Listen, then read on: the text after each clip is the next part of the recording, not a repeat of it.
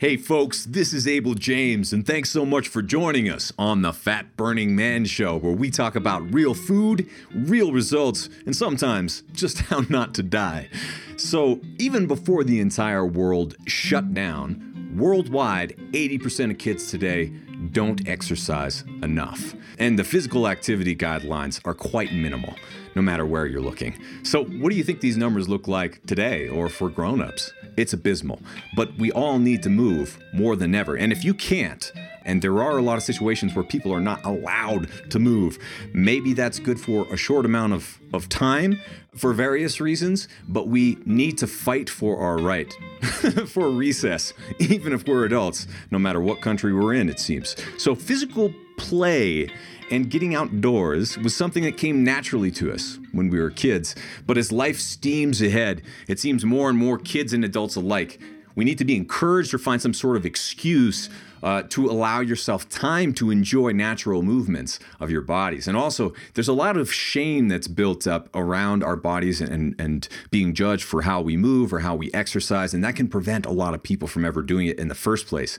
So if if that's you, then know that you're being robbed of something that is so important and your natural birthright, which is, you know, to be able to move through the world in your own way. And so many of us are hobbled or, or crippled or just moving in ways that are completely unnatural. One that comes to mind is, is thinking about how Joaquin Phoenix in The Joker moves, just kind of distorted and grotesque. And if you watch people, you know, just getting out of their cars these days, you can see that. And that's because we're not using our bodies the way that they should be when, you know, when we're hanging from trees or running up mountains or even doing things just like getting outside in the fresh air with some sun with your dog or your significant other. Th- these are things that we're not doing enough, most of us. And I can't think of a better person to remind us how important it is to go outside and play than our friend Darryl Edwards.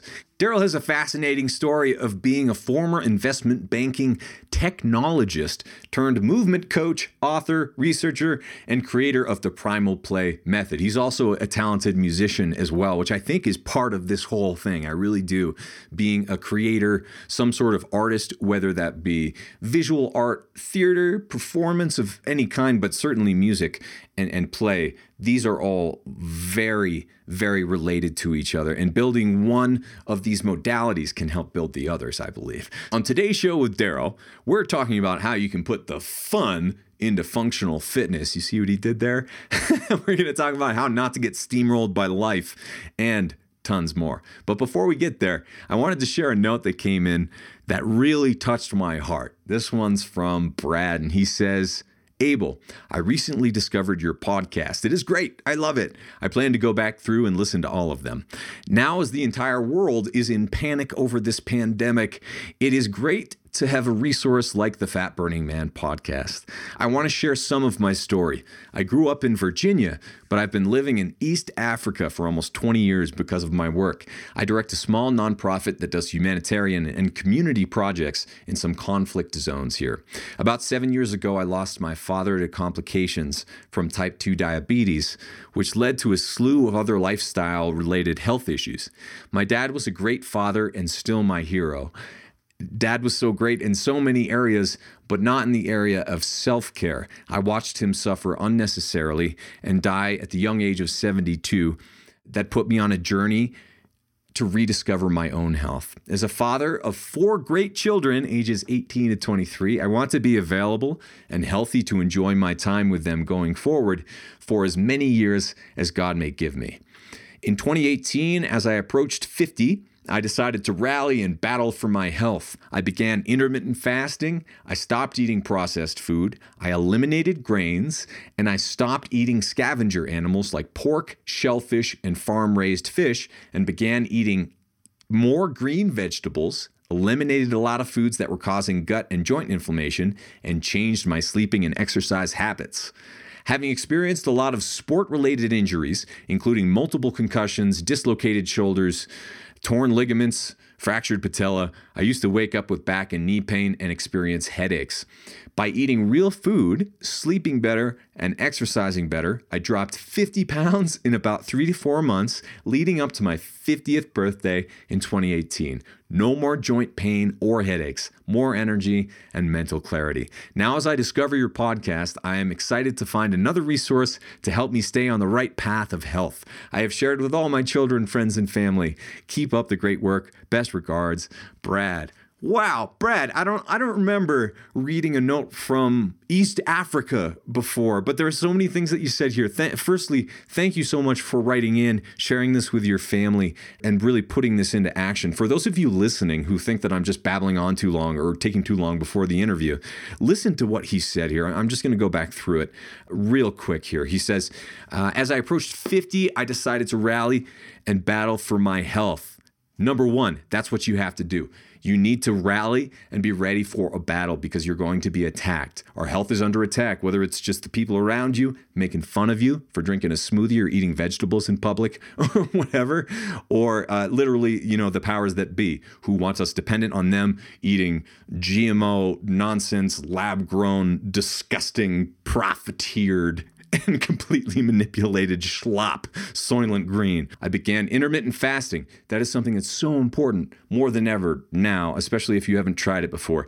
Try spending a few hours, especially in, in the morning when you first wake up, push back your first meal a few hours. See how you feel after a few days. Or even especially if if finding enough food is tough, which it is for so many people now and I feel for you, you know, taking one day out of the week to start building your fat burning mechanisms once again by practicing intermittent fasting can be a very empowering thing to do. And you know, Allison and I, we've done more extended fasts as well. I like doing three day fasts from time to time. Now, I wouldn't recommend you can abuse fasting. Obviously, there is a line there and you need to learn where it is, but there's a lot of good stuff that can happen when you start experimenting with intermittent fasting. Okay, so then he stopped eating processed food. Another monster step. If you do have processed food around your house right now, keep it for a rainy day. Put it in the back of the closet in a bag or whatever, because it'll keep for two years anyway. Keep that shelf stable stuff that's that's highly caloric or high in sugar. It's not good for you now. It's not good for your health or your your immune system will take a hit if you abuse that food. But if you put it away for a bit and you focus on eating as fresh as you can, real foods, nutrient dense foods, that's going to make a monster difference, a positive difference. He eliminated grains. That kind of goes you know, with processed foods to some degree, but that's another big win because basically grains are a source of sugar. Yes, they last on the shelf. They can stay a long time as a source of, of food, but it's not optimal food and it's not necessarily nutrient dense, uh, most of those grains. So kicking those out, big win. And then he stopped eating scavenger animals like pork, shellfish, and farm raised fish. So for a lot of people, that means kicking out farm raised things from the industrial system, but that can be a big win as well. Kick out the meats as well that don't work for you, the low quality meats. Then he began eating more green vegetables, eliminated a lot of foods that were causing gut and joint inflammation, and changed my sleeping and exercise habits. Like in that one paragraph, you covered everything you need to do. So if you want to, you can just turn this show off right now. You have the answer, put it into action. But I, I do obviously encourage you to listen to the rest of this episode with Darryl because it's so good. But once again, Brad, thank you so much for writing in. You shared some deep wisdom there. So if you're looking for free resources as a listener, or if you want to read transcripts of this show, which link to scientific studies and other people's websites and everything in between, go to fatburningman.com. You can find over 300 episodes of this show completely for free without outside sponsors. Now, if you'd like to help support us, though, you can check out our programs over at fatburningman.com in our store. You can join our 30-day challenge over at fatburningman.com slash 30 days. That's fatburningman.com slash 30 days. And then even better, we just launched something that's that's very exciting because if you only have a few bucks to throw in our tip jar, now we have one for you. And we also have coaching that we're going to be offering group coaching as well as one on one virtual coaching with me, which I've never offered before quite like this. And, and certainly haven't done it in many years since I first started up Fat Burning Man. So if you're interested in the coaching or you just want to, you know, help buy me or Allison a coffee or a bone for our dog, go to fatburningman.com slash tipjar. You can also, brand new thing, look up Abel James or Fat Burning Man on Patreon. We've been censored by YouTube and so many other places that we're having trouble communicating with you and, and, getting the truth out there as we see it and practicing free speech, which is very important. So, one of the ways we're going to continue to do that and be very annoying to the powers that be is by not giving up and finding new ways to keep in touch with you. So, if you have subscribed, you know, on, on Facebook, on YouTube, on Instagram, on Twitter, on a lot of these other various places. I've heard of many of you being unsubscribed, you know, without you actually doing it or just never seeing our stuff anymore. So, one way that you can always get in touch is by going to fatburningman.com as well as looking us up on Patreon. We're starting up Slack and we have the Fat Burning Tribe. So, lots of exciting stuff coming your way. Getting your nutrients in right now is something that our families are prioritizing more than ever. So if you're interested in wild superfoods, please go to wildsuperfoods.com, sign up for the subscribe and save. You'll not only save a bunch of money, but also get free access to our coaching community and recipe library. So go to wildsuperfoods.com and sign up for the subscribe and save, and we'll hook you right up. All right, on to this show with our friend Darryl Edwards. We're chatting about how the phrase I play can transform you, making functional fitness fun again, how to take the superhero path, what not to do, and what to do in an emergency situation, how not to get completely steamrolled by life, important right now, and tons more. Let's go hang out with Darryl. All right, folks, returning to the show today, Darryl Edwards is a former investment banking technologist turned movement coach, author, researcher, and creator of the Primal Play Method. It's been a while since we last hung out in person, but last time I saw you, Darryl, I'm pretty sure you were pushing cars uphill, carrying people around on your shoulders, and climbing up buildings like Spider Man. So I'm really glad you're back. Yeah, that sounds about right. So since I last saw you, I climbed down the building, parked, the, parked the car, uh, and now ready to have a chat. So yeah. so uh, we are just talking about the first time I had you on this show, which I think was 2012, 2013, a, a, long time ago. And it's so weird how the world has, I don't want to say evolved since then, because that's not the right word but things are a bit different now. I'm glad to see that you're still at it, still putting great books out there. You've got your deck now. So just catch us up on where things are at and how we can deal with this crazy world. I thought it was getting better for a minute. Now it's not for sure. Yeah. So things have certainly been have shaken up since uh, in the last few years. And I suppose for me, kind of navigating the health sector and where I felt I could add the most value. So, a number of things have happened in my life. My sister passed away mm. in 2016 from cancer. There was a huge amount of difficulty dealing with her death, dealing with the the lack of ability to control the situation. You know, feeling as if, "Don't worry, sis, we've got this."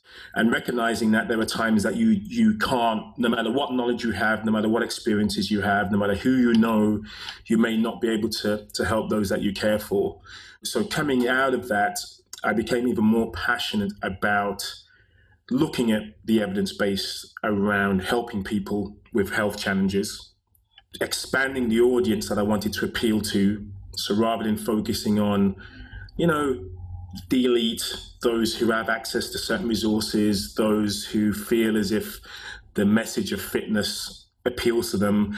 I, I really wanted to start speaking to an audience that isn't isn't included in, in the conventional message around fitness.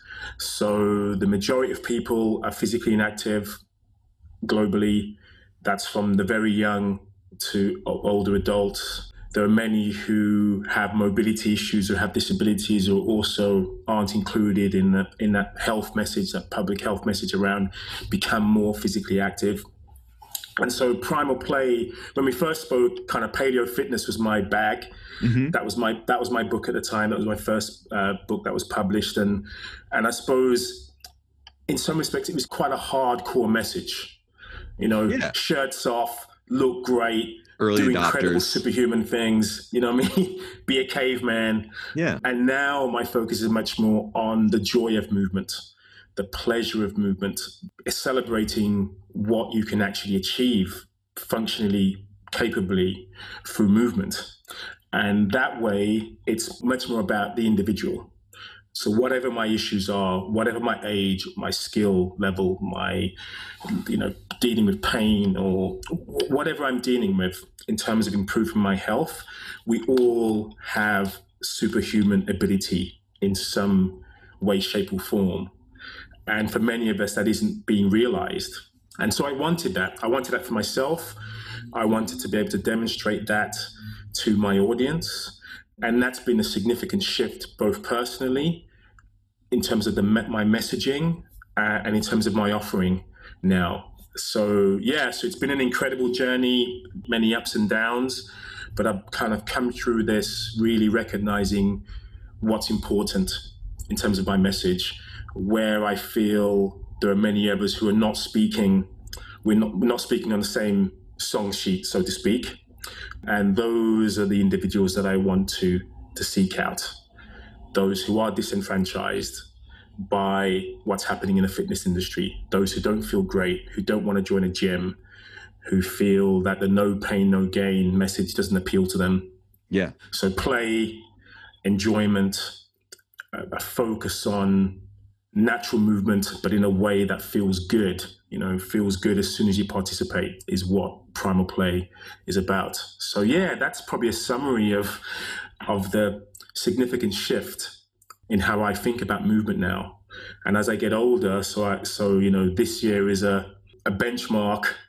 I don't know what to call it, but it's one of those landmark ages where you go, "Oh, I have to think a little bit differently about life now."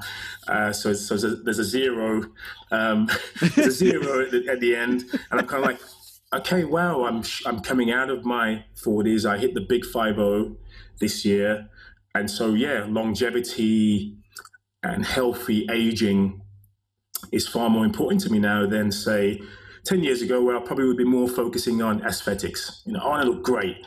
I want to look like I'm still in my 20s. You know, I want I, I want to do crazy stuff I've never been able to do before. Now my focal lens is much more on hold on a second. I'm thinking about another 10 years when I'm 60. Yeah.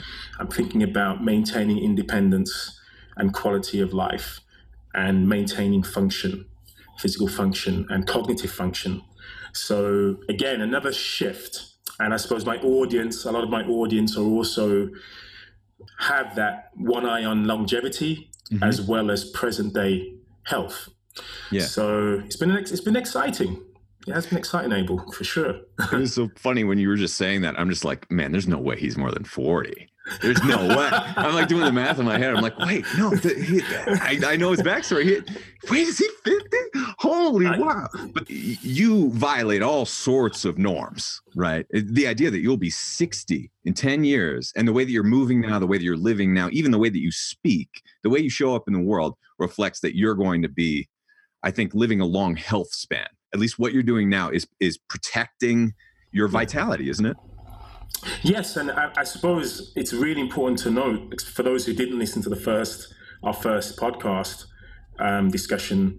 I had a background of poor health, so I had a very sedentary lifestyle. I was working in investment banking. I was pretty much sitting all day, poor diet, physically inactive, and I, I was paying the price. So I had pre-diabetes. I was pretty much I was one step away from full-blown type two diagnosis. I had a really poor lipid profile, so I was elevated risk of cardiovascular disease. I had blood pressure through the roof. I was suffering with low back pain. I was wearing knee supports. It was mm. uncomfortable just walking, taking the stairs was uncomfortable. I'd lose, I'd basically like collapse. My knees would kind of give way mm-hmm. just walking. So feeling, it's important to, for people to be aware of my of my background. I wasn't a jock. I wasn't an athlete. Mm-hmm. I was a geek. That's why I did computer science. That's why I worked in the in the field that I did because I was great with computers. Yeah. And humans weren't a part of that. I wasn't a very social being.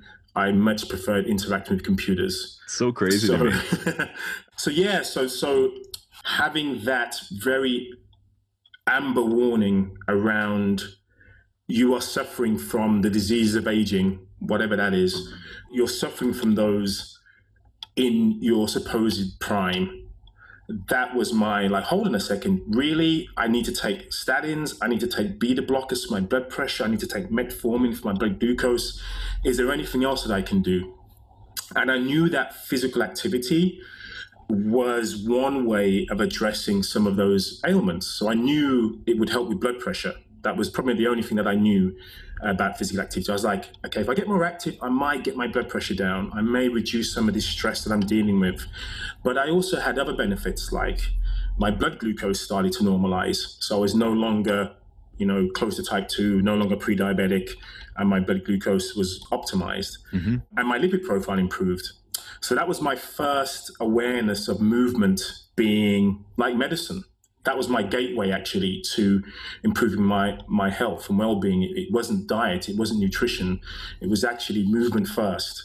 And that then led to me going okay i need to i need to be able to fuel my physical activity and i want to be able to make the better food decisions. So i encountered you know the world of paleo and the, and, and the like.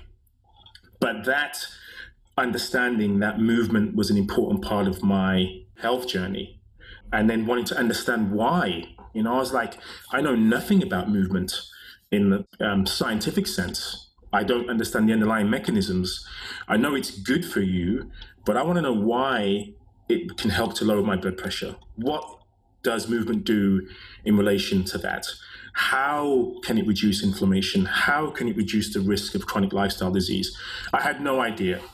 And so that has been another development, really, of looking into the research, of seeking out an evidence base, of speaking about those topics in a way that is um, one that I'm passionate about, but secondly, that I can translate that science and that evidence in a way that is prescriptive.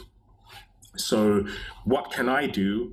What do we need to do as humans in order to improve our health, both physically, emotionally, socially, um, cognitively, what can I do with movement that will help to address some of the issues that we're, we're facing in the 21st century? And often not discussed is this kind of pandemic of physical inactivity, of sedentary living. And the more you look into this, you know, us being in this, I suppose we're in a in a bubble in, in, in some respects. A lot of people we know are active, have gym memberships, are are using movement as part of their their health prescription, but the majority of individuals are not. And even those who do have gym memberships may not be aware they're still living sedentary lifestyles. Right. So one interesting bit of research is around, um, you know, sitting, known as you know, kind of the sitting disease. So several hours per day spent sitting, and what you have to do in terms of physical activity to undo the harm that comes from sitting. And uh, the research tells us that you need to be doing 60 to 80 minutes per day of moderate intensity physical activity wow. to undo six to eight hours of sitting. And six to eight hours sounds like a lot until you factor in, you know, your commute. If you're commuting in a car to work, you know, then you're at work, then you're sitting pretty much all day, then you come back home on your commute, then you probably need to rest. So you're sitting you know, watching whatever you know you're watching on TV or or whatever you're doing. So more and more of us are becoming sedentary. Our children are getting more screen time. They're having less access to free play and free range activities away from home. So it's becoming more and more the norm. And our time in the gym may not be enough to improve our health. So, yes, I wanted to address that fact. Like, when people say, "Oh, I'm really active now," You know, I go to the gym three times a week. I do my, you know, I do my some some weight training. I do some cardio. I'm all good, and it's like actually, that may well not be enough to help with disease prevention, to help with improving your physical strength and maintaining health and longevity and vitality. And we need to be doing far more. And if we're time pressured, we need to be making better choices around intensity and types of activities that we're doing in order to still meet still meet the requirement of humans to move in a way that which maintains good health. So my book Animal Moves discusses that issue of sedentary living, uh, the issues of that, um, how we are forgetting our animal needs, our primal needs in relation to movement, and the fact that the, the animal kingdom is a great reference if we look at the animal kingdom and, and move like the animals we are and use the animal kingdom as a reference, it's amazing what we can what we can do, how we can move from crawling, from climbing, jumping. And it's an expression of youthfulness and vitality, as you mentioned earlier. So you look at young children and they just have this zest for life, this energy, this curiosity. And a lot of that curiosity involves movement Mm-hmm. You know, it, yeah. it, involves looking at the world around them and deciding how they can interact with the world around them. And other animals, they don't just switch off once they become adults. You know, big right. cats don't go, oh, I've got no time for play. I've got no time for vigorous, expressive movement anymore because I'm now a big cat and I'm just going to sit here swatting flies all day. Yeah. you know, they a big cat is more powerful, more expressive, more capable of movement than the young. But for many humans, we peak. Some of us peak before our teenage years, even. Right. You know, or we might peak in our teens or maybe in our early 20s, and then we there's that decline.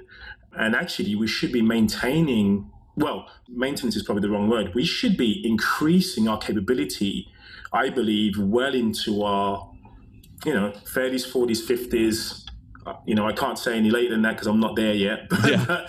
but I, I, think there's a lot that we can maintain over a wide, diverse range of activities. And I remember when I was 30, thinking, this is it.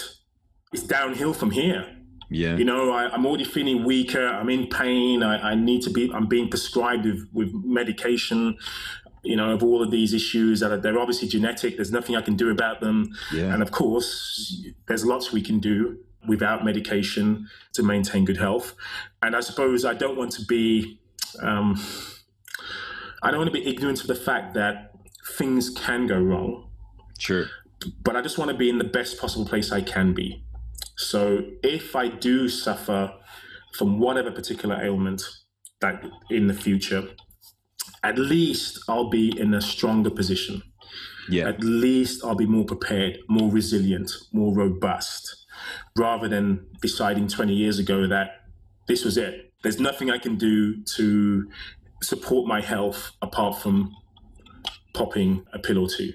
Yeah. So, yeah. So, movement, I do believe, is medicine. I do believe it's the poor cousin of the health, you know.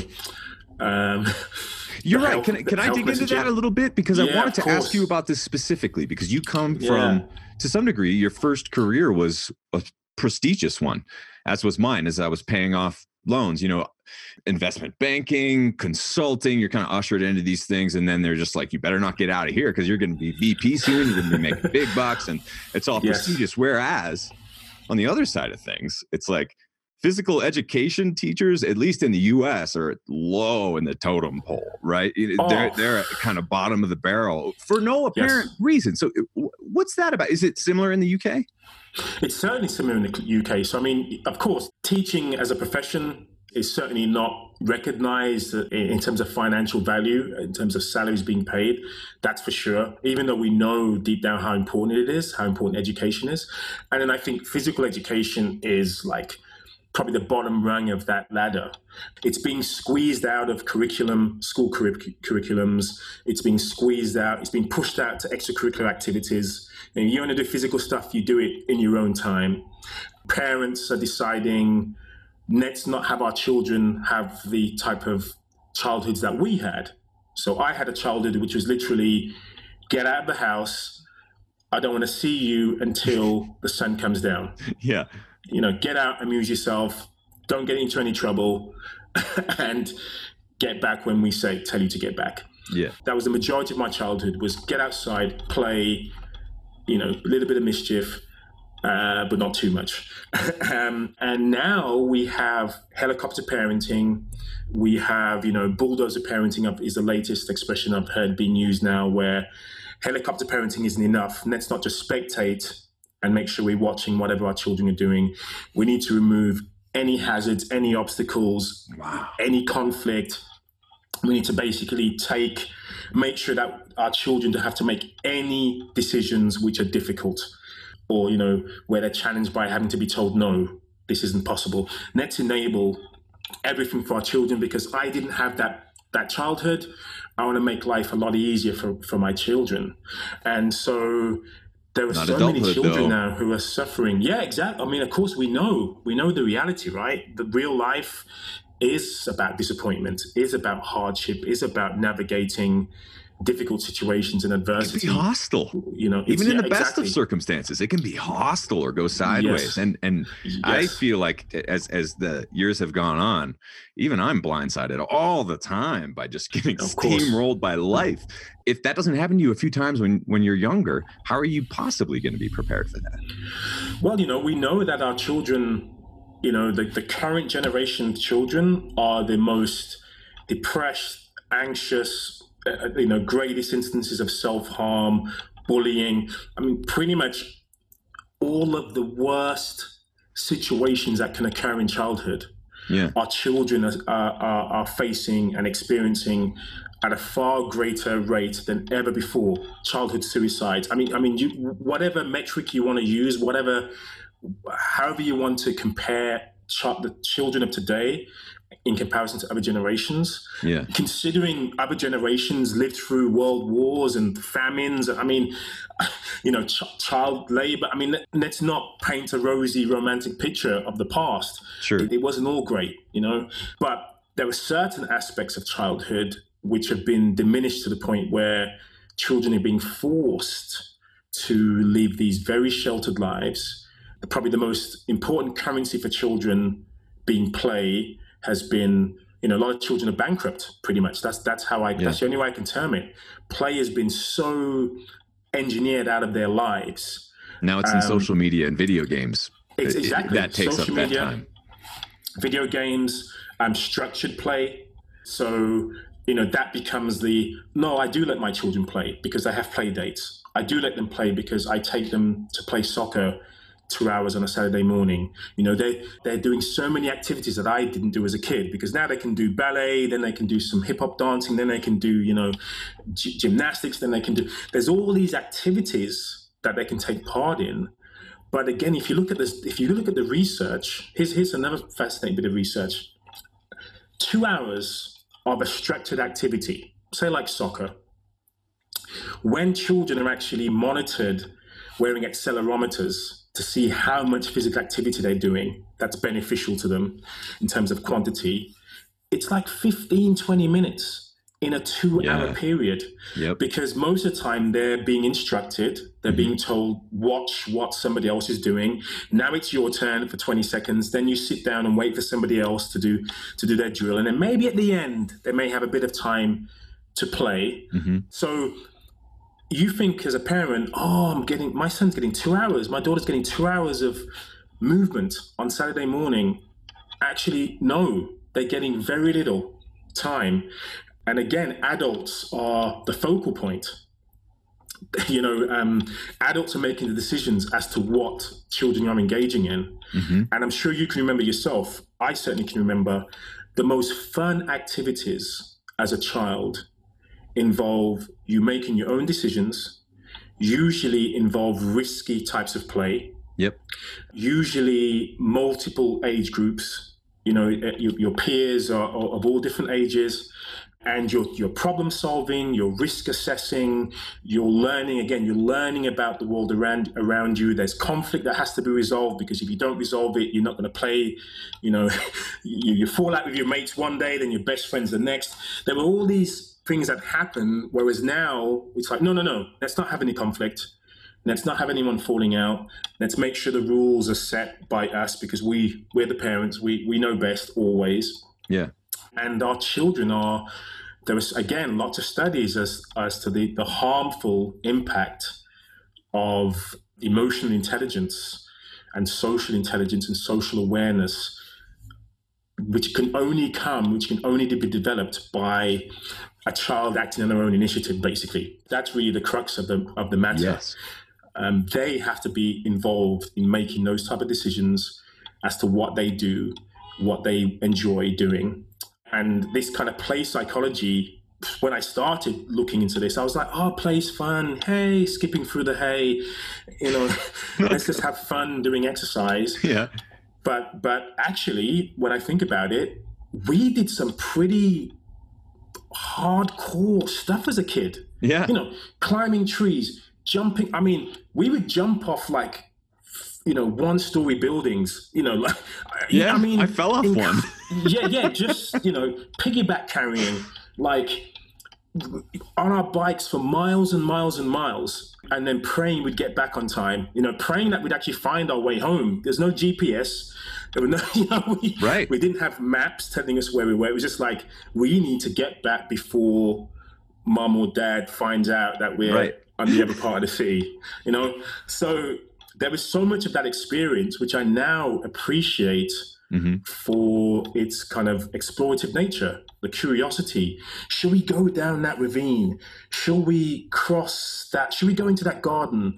Oh, there's apples in that tree. You know, are we going to climb the fence and shake the tree? And, you know, what if we get caught? What if the neighbors see us? What if, you know, the, what are our boundaries? You know, if adults do see us and our parents get told what we've been up to, you know, so there's all of these, there are all these situations that we had to navigate that would help us become more resilient. Yeah. And when you consider that children are three times more likely to get admitted to hospital falling out of bed than out of a tree compared to a generation ago, that's, I mean, that's what I'm talking about. Yeah. It is shocking that the physical literacy of our children mean that they, you know, less rough and tumble play. You know, they they don't know how to jump and land. They don't know how to fall because they don't play those type of games. Yeah. You know that that again, many of us would play. I, my bedroom. I just share a bedroom with my brother. That bedroom. One day it was a wrestling rink. We would climb the wardrobe. Sometimes it'd be like a, you know, we were mountaineering. We'd Yeah. climb the wardrobe. Sometimes we'd drop, jump off, pile drive. I mean, it's pretty shocking when I think about it. I'm like, oh my goodness, I'm surprised we didn't break many bones. But Yeah. Kids just bounce. yeah, we just, exactly. We just did stuff which was pretty crazy. And again, we'd stop doing it as soon as the parents were around. You know, if they knew we were jumping on the bed, probably breaking the bed, you know, do you know, can you imagine? But yeah, we would do some crazy, some crazy, crazy things physically. Yeah. But you just become aware of your abilities. You decide what you can and can't do at a given age. You know, I can't climb that tree now. I'm too young. I'm not strong enough.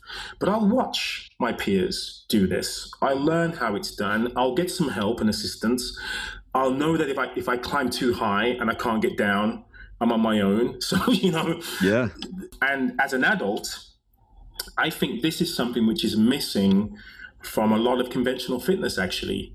You know, we're given this prescription of a lot of time keeping us within our comfort zone and getting us to do one or two or three things rather than actually going, hold on a second, there's far more to our capability as humans than just running and lifting weights and maybe going on a bike. You know, Yeah. It's being it's being useful. Yeah. Right? We Yes, just moved our whole house again the past few days and I was wearing my uh my little like smart ring to track my activity and it was fascinating because when I go out for a run, it's like 7 or 8 miles up at 8,000 feet. It's like it can be pretty intense. Sometimes I'll do some sprints out there. Sometimes I'll bring the dog or whatever. When I do my heavy lifts, it'll be deadlifts with free weights. I'll do some presses and I'll do some, you know, pushes, pulls. I've got pull up bars and whatever, but I'll usually work out for about a half an hour.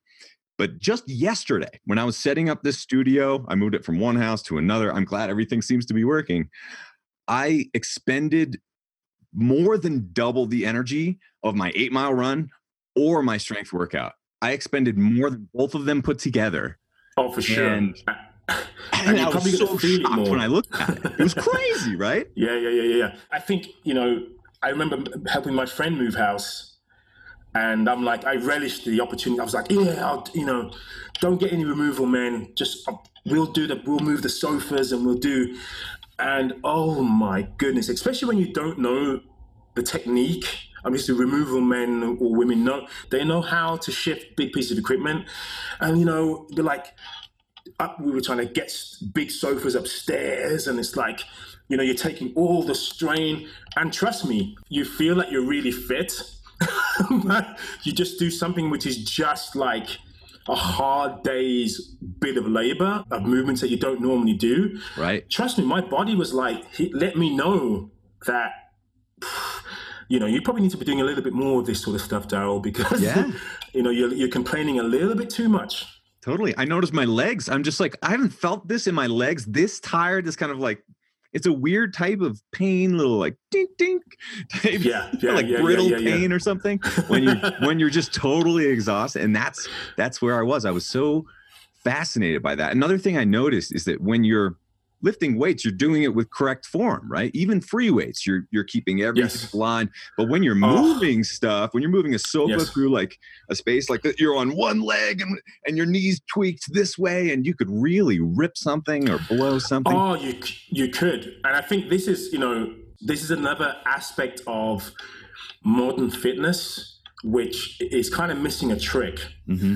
You know, this focus on the correct form and most natural movement is never symmetrical, never evenly balanced, not you know evenly distributed, you know weight distribution. It's awkward, awkward angles, awkward body positions, compromised. You know joints are compromised. You, you're not stable, and so when we're training, of course, we have to focus on form because we don't want to get injured. We want to be able to improve our performance and, and make sure we're doing things correctly. But as soon as we move functionally in the real world, no wonder many of us are getting injured. Because as soon as we shift outside of that very structured, safe, everything is in alignment way, we're so weak because we don't we never train that way. It's like we only train fitness, the, right? it's like what we were exactly, talking about before. It's exactly it's exactly right. So I think it's important to model some of our training, some of our fitness needs to model real world scenarios. And you know, functional training isn't, you know, like standing on one leg on a Bosu ball doing some shoulder presses. You know, that, that doesn't replicate the real world. it's not often I stand on one leg to perform something uh, very functional. You know, I did when I was moving, I can say. Yeah, you, you do. But I mean, but again, everything about that scenario is a very unique scenario and situation. You know, you're not doing that on a regular basis. Yeah. You certainly weren't, if you're on one leg, you wouldn't be on a Bosu ball. You'd be on a stable surface when that happens. Yep. Do you know what I mean? Yep. So, so I suppose, yeah, so of course, we have two legs. You're going to be on one leg or the other at some point. But in terms of exercises that we're given, you know, stand on one leg, knee height, you know, squat on a Bosu ball, you know, work your core as you're trying to stabilize yourself. And it's like, well, how much of that will be useful to me when I'm moving home or when I'm doing another physical activity that is useful for me, that is actually practical for me to do. Right. So I'm not knocking somebody who wants to balance on the Bosu ball with one leg and shoulder press, but I think there is more useful practical movements that are more likely to reduce injury, to, will improve functional capability. And it reminds me very much of the training montage in Rocky Four, say. You know, mm-hmm. Ivan Drago like using the best of tech, all right. isolation movements, like all sexy stuff. Then you had Rocky, you know, chopping logs and chasing chickens, moving boulders and chasing chickens, and you know, shifting cars that are caught in the snow and stuff. And you know, I watched that as a that that movie as a teenager, and I'm like, yeah. I didn't really understand. I thought it was just about old versus new, you know, and right. And actually, no, it's it's actually about what humans have been doing for hundreds of thousands of years, if you believe in evolution, at least 250,000 years of Homo sapiens have been moving that way. Mm-hmm. And relatively recently, we have created this concept of exercise, which is only here because we have less physical activity available to us through our day to day lives. We don't need manual labor, we don't need to source our food physically.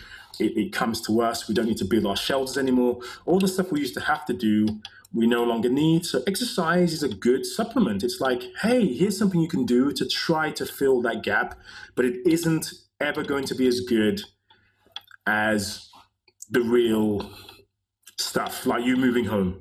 Yeah. No, no, nothing you do in the gym would ever, ever replicate that type of work. But we need to get as close to that as possible. We need to model that as closely as possible. And so with primal play, that's what the primal part of primal play is about. Trying to have a system of movement which does acknowledge the push, the pull, the lunging, the squatting, the climbing, these all of these different movement patterns that we should be engaging in, the very slow steady motions right through to the most vigorous and powerful of activities. Mm-hmm. And so I don't want to be, I suppose it's like water. You know, if you look at water that's moving, sometimes it's very still. I mean, you've got to look at it for a lo- quite a while before you realize, oh, actually, there's some movement there. It isn't as still as it looks. But then you can have the most vigorous and violent of movement that comes from water. And we we operate on that spectrum as well. You know, we should be able to move very gracefully, very slowly, very controlled, not mm-hmm. make a sound, very measured movements. But I should be able to sprint. You know, I should be able to climb. I should be able to jump and land and, and feel comfortable in, in doing that. I should be able to lift and carry, you know, not just lift and put it back down.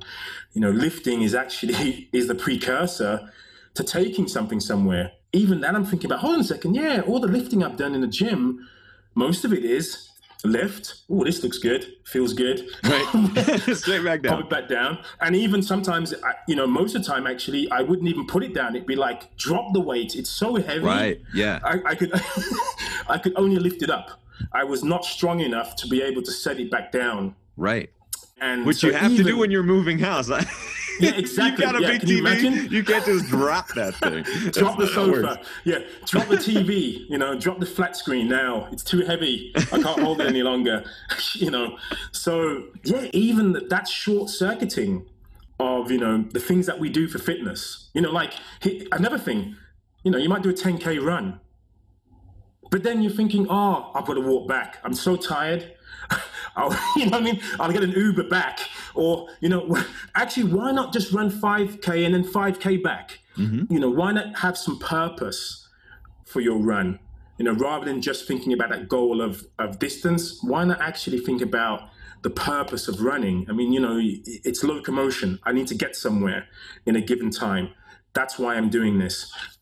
Everything becomes more mindful when you think of movement in this way, not just because you're in a dark room listening to chill out music and you know burning incense and listening to Enya, and oh now I'm in now I'm really blissful and deep breathing. Actually, I want to be just as focused if I was being chased by whatever. Yeah. You know what I mean? I, I don't want to be panicking. I want to be like, you know what? I reckon I can make the right decision right now. I'm aware of my my abilities. I'm aware of my limitations. I can manage this stress response in an appropriate fashion, which means I have to be mindful.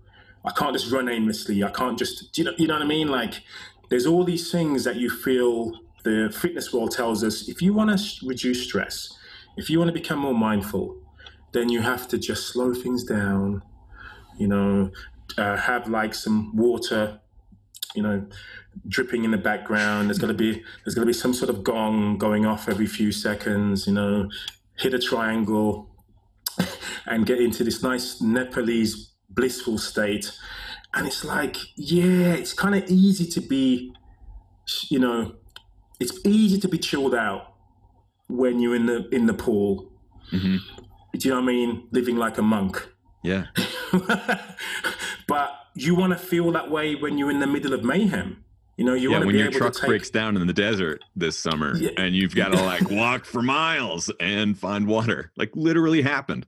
And Yeah, when stuff like that happens to you, you see health as, and fitness as a responsibility, as something that you need to keep up. Because if you don't, you might just die, and so and so will the people you Oh. love. You know what I mean? When stuff goes really wrong, and it does. It, it does, yes, and and I think that's the, you know, we need to to recognize fitness for those extraordinary feats of, you know, like in that situation, you could have just gone, you know what, I'm just going to stay here and hope somebody comes by to help. Yeah. You know, oh they didn't, gosh, by the way. We called AAA and they never came. 24 hours, they did not come. That was another big lesson, And again, imagine you may not have been able to make a phone call. right? You might have been just out of signal. Do you know, there's so many things that could have gone wrong. But the fact that you're like, you know what? Fine, I'm going to call AAA, but there's other things we can do about this. And part of it involves my physical fitness. And that is part of the solution. And I think it's really important. You know, what I remember one of my clients a few years ago, she came to one of my first group sessions and she was kind of like, you know, we were doing like fireman carries and like kind of like lifting carries and sprinting and and she was just like what the heck is this you know i'm a mother of two kids Yeah. like when am i ever going to need to do stuff like this this is just you know i'm not in the military she, you know she really made a song and dance of it Yeah.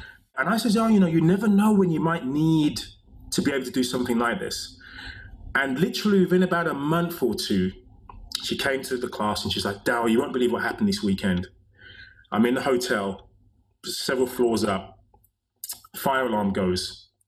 It wasn't a false alarm. My husband had a few too many jars, you know, if you know what I mean. He was on the sauce. Yeah. passed out. I'm with the two kids. I literally tried to wake my husband up. He's like, yeah, whatever. Oh She gosh. grabbed her kids. She ran down, literally held the two kids. She ran down all these flights of stairs. Everyone else is just kind of walking or going, oh, what do we do? Let's wait for the emergency services. She's like, heck no, I'm out. I'm out. She grabbed the kids. She handed her kids over to the hotel staff outside. She ran back up the stairs and she dragged her husband out of the bed, literally pulled him Wow. to the front of the hotel door, the I'm sorry, the entrance to the room, and the emergency services had arrived and were able to take him out. And she was Wow. like, I knew I was able to do this because of the sort of training we were doing. I had no doubt that I was able to to do this. And she went, before this, I would have waited, probably mm-hmm. waited, sat, sitting there thinking, oh, what am I going to do now? My husband can't help me. You know, I'm I'm I'm stuck. Right. And she was like, No, my life potentially could be in danger. Got to protect the kids. Then I'm going to come back for hubby. And of course, when she was running back in, everyone was like, No, you've got to wait. Don't, no, don't be stupid. You know, she's like, No, I need to, I need to do this. And I was like, Oh, that's such an incredible story. And it was the fact that she just felt that she was able to do this. And she says, You don't understand. Like, when I'm dragging my husband and he's still, he was so out of it, he was just like, uh, you know, uh, you know, didn't, he wasn't he wasn't interested at all. Yeah. He didn't know what was happening. Another reason And to she- not be too much on the sauce, like ever. Let's just yes, say. exactly. You know, you never want to be. I mean, I don't drink anymore. I don't drink alcohol anymore, but Yeah. I certainly have been that smashed. Oh yeah. Well, I have too. A lot of people have. um, and yeah, if there was a real a real danger befalling you, what would you do? And oh, Yeah. I mustn't forget this. So one of the things that I, I probably didn't share back then, but I was actually a victim of the London bombings in 2005. So Really? there were yeah, yeah, I yeah, was yeah, there in London at the same time. Oh, so so Edgware Road tube station, metro station, Yeah. Was one of the stations that was uh, there was a bomb, and I was basically adjacent carriage away from the explosion. So Oh it was it was basically I'm going to die now. It was that Yeah. that sort of moment of like oh my goodness my life my life's over, and it was a very difficult very difficult to deal with. I I spent the next nine months commuting to work on a bike because I could I was like I can't go in the underground. I can't go in any public transport. Uh, I was pretty much petrified to do so. Twelve years later, 13 years later, there was, you know, a recurrence of, of the terror attacks happening. So, you know, like cars you know what happened in Paris, and then it, then it was happening in London of cars basically mounting the pavements, and so it was another kind of quite a scary, terrifying time.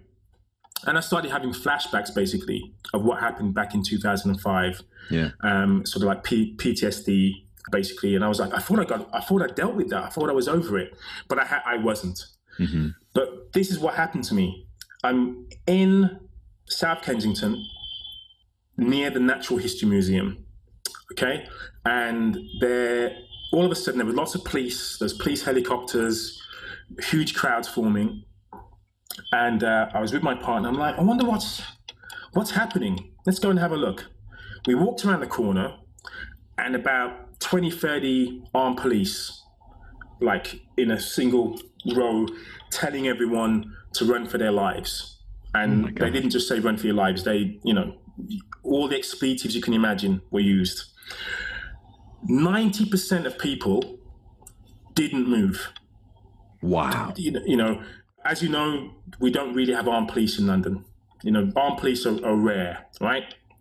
So seeing that many armed police, that's already like, okay, need to get the heck out of here. Right. One.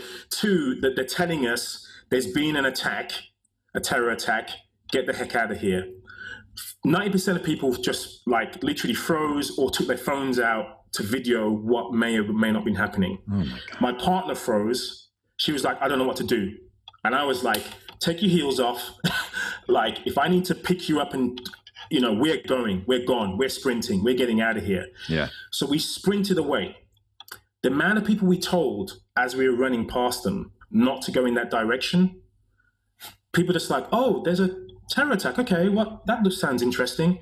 It was just Wow. surreal. Yeah. People just have no idea how to deal with life-threatening situations like that. I mean, it Yeah. was just it was just incredible. Isn't it we bizarre? ran to the oh, it's um listen you, I, it was just horrendous. And we ran to the tube station. So i said to her look let's we're going to run to the tube station and we're just going to get out of here.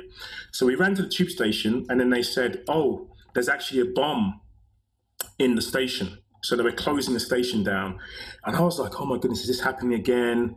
But it- the good thing was i was so calculated about avoiding danger, about protecting my partner, about getting out of here, about trying to help others in that situation.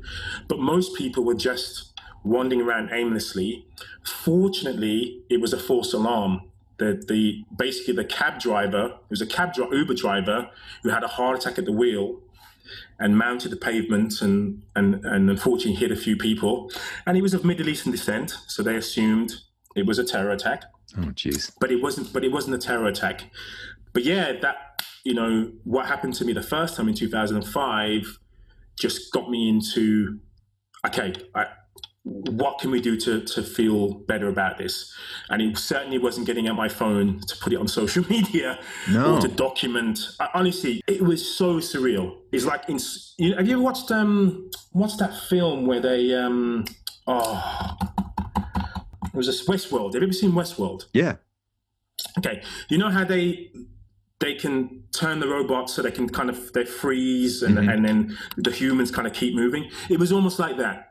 Everyone just kind of froze, like, oh, let's just film this. Let's just decide what to do next. Yeah. And we were just going like crazy, running and trying to get away.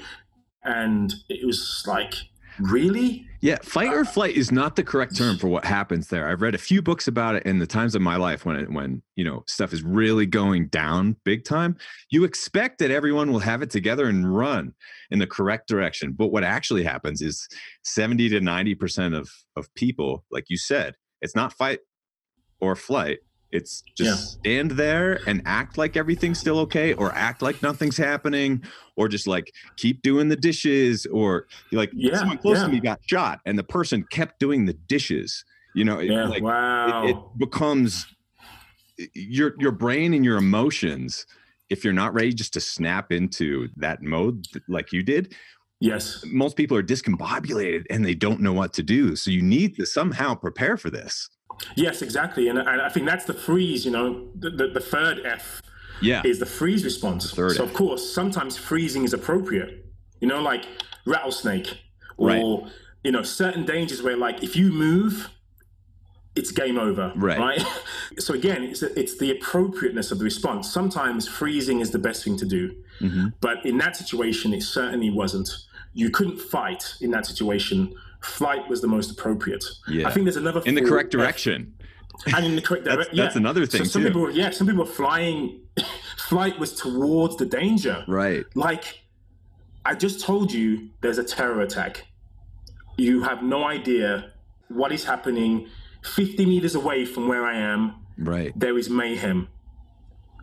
That should tell you I'm not interested in what's happening. 50 meters away, I'm going in the opposite direction as fast as I can. Uh, oh, it was, you know, but the, the, the, good thing is, and of course, you never know what, what may happen to you in terms of preparedness for, for life. But I'm thankful that I was able to run, to keep running, yeah. to be able to initially sprint you know, like to think to myself, help others you know, who are freezing I too. can help. Yeah, yeah, yeah. Don't like, listen. If you those heels can go, you can get it. You know, like if you need to throw those heels away, like so you can run barefoot. You, do you know what I mean? Like, right. We we don't need training shoes now. We don't have time to warm up. We don't have time to stretch. Let's just bolt. Let's go. Let's disappear. And I was like, yeah, if I need to carry you, uh, that's what's going to happen doesn't matter, you know, if I'm, as long as we're moving away from here, as long as we're, you know, not the slowest of the, of the masses, right. we've got to, you know, we're improving our chances every second that we're taking evasive action. So I think it's really important for us to recognize why movement was a part of our heritage and why it's significantly important and why even though it isn't always as sexy as some of the other interventions mm-hmm. that we are attracted to. And I think part of the reason is because, you know, like say nutrition, right? If you want to improve your nutrition, you can engage with a nutritionist, you could get a chef, right? You could get somebody to pre- prepare the meals for you. You could probably even pay someone to feed you. I mean, if you had the ability, you could literally get somebody to give you the perfect nutritional plan and you only had to chew. And even then, you probably don't have to chew. Just get somebody to, to blend it and have it have it as a smoothie, right? Or have it intravenous if you really wanted to go don't have any effort. So yeah. you could literally have no effort, improve your nutritional regimen. You know, I want to go to sleep. I want to improve my sleep. You know, you can take supplements. You can do like there's stuff you can do. You can get hypnotized. You can get there's things you can do to help with movement the only thing you can do is do it yourself. you know, you can't you can't outsource the effort, the physical effort required. You have to do that work. You get a PT, they can tell you what to do, but you have to do it. And I think that's why it's difficult for humans to have a long term love affair with exercise yeah. if you can't motivate yourself if you don't have, if you don't set goals if you if you feel that there's always something more important to do. We struggle. 50% of people who sign up to gyms don't actually attend one session. Gym owners do really well. You know the chains do really well. They sign you up for a year contract they promise you the world but you've got to attend. So i'm sure you've seen the meme you know i'm going to go to the gym next week and find out why find out why this gym you know this program fitness program isn't working. And it's their first, it's basically the first visit right? So they're complaining is the gym's not working for me you know i haven't been there for nine months. But you know i need to find out why. Uh, maybe i should actually go. Uh, but a good illustration of how it actually works. Yeah yeah yeah I can't believe it, but we're, we're almost out of time, Darryl. Before we go, can you please tell folks about your Animal Moves book and your cards and all the other cool stuff you're working on. Yeah, so so Animal Moves really talks about how you can have a better relationship with movement, moving like the animals we are. The volume, the intensity, the frequency of movement, the type of movement patterns you should be engaging in. And there's a 28 day program for intermediate, beginners, and advanced that takes you through the movement patterns that make you perform better, feel better, and move better. And then the Animal Moves decks. So I have one for children, for adults, uh, an office version, um, and one for fitness professionals. And it just takes that concept of the structure that comes from the book into a way that randomizes your workouts, or as I term them, playouts. Yeah. So it's just a way to kind of make it even more fun. You've got a couple of moments free to have a movement snack or movement break. So it takes you away from tech. It's like analog gaming. Uh, it's something you can do socially. So this animal moves concept from the book has now sort of developed into into more of a, a, brand in relation to to these additional additional products. So Animal Moves book you can access at animalmovesbook.com, and the Animal Moves deck is at animalmovesdeck.com. And in terms of my philosophy and approach around the primal play method, primalplay.com has lots of research, has lots of activities has lots of uh, ideas that can help to motivate you if you're thinking that you're struggling with with having a love affair, a long-term love affair that is beneficial and fruitful. That's what the website has been has been developed for to provide that sort of help and, and guidance. And the final thing I should mention is I also do have a, a free ebook called The Importance of Play. So if you go to primalplay.com forward slash ebook, then you can you can access that. It just gives.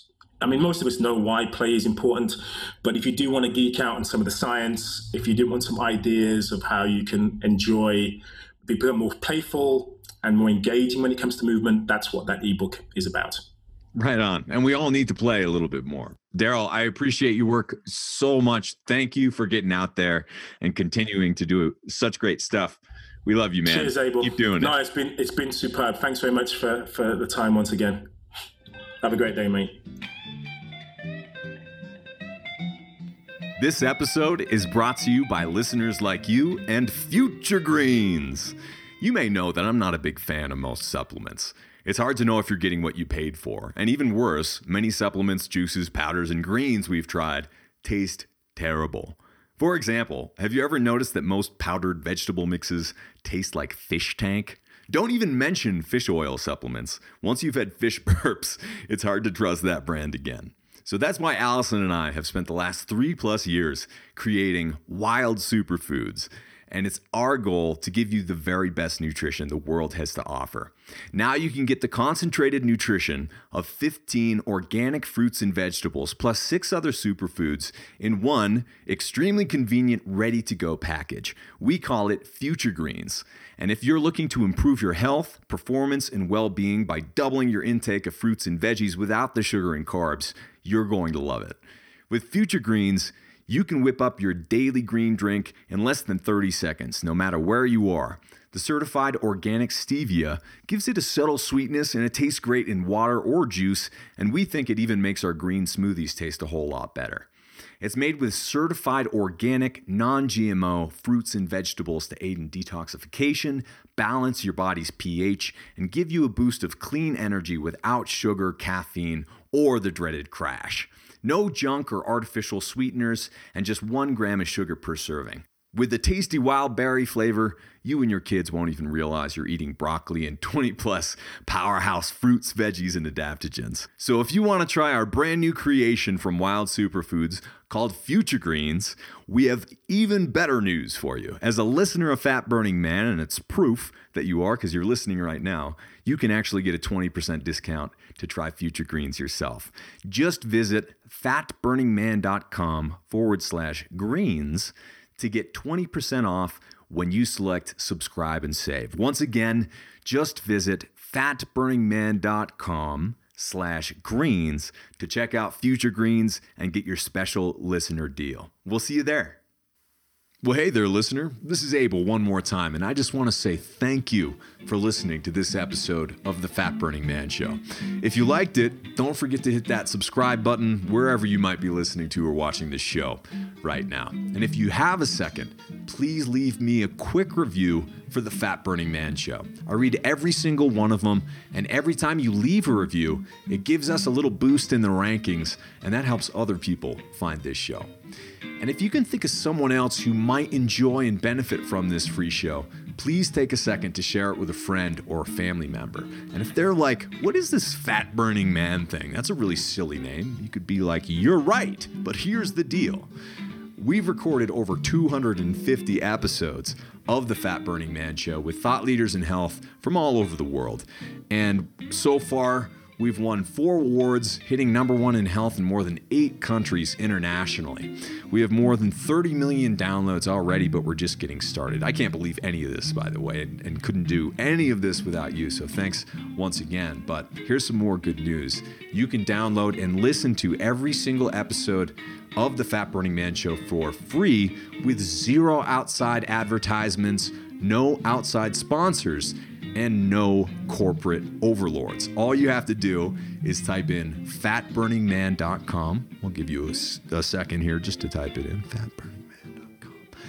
And you'll get all the show notes, transcripts, and video and audio versions for all the past episodes of the Fat Burning Man Show for free. Better yet, Enter your email at fatburningman.com, sign up for my newsletter, and I'll even send you a quick start guide so you can take your health into your own hands right now, along with a few of our ridiculously tasty recipes as a special thanks for signing up. Once again, just go to fatburningman.com right now, enter your best email to get your free goodies with a bonus surprise straight to your inbox. This is Abel James signing off. Thank you so much for listening once again and have a great week.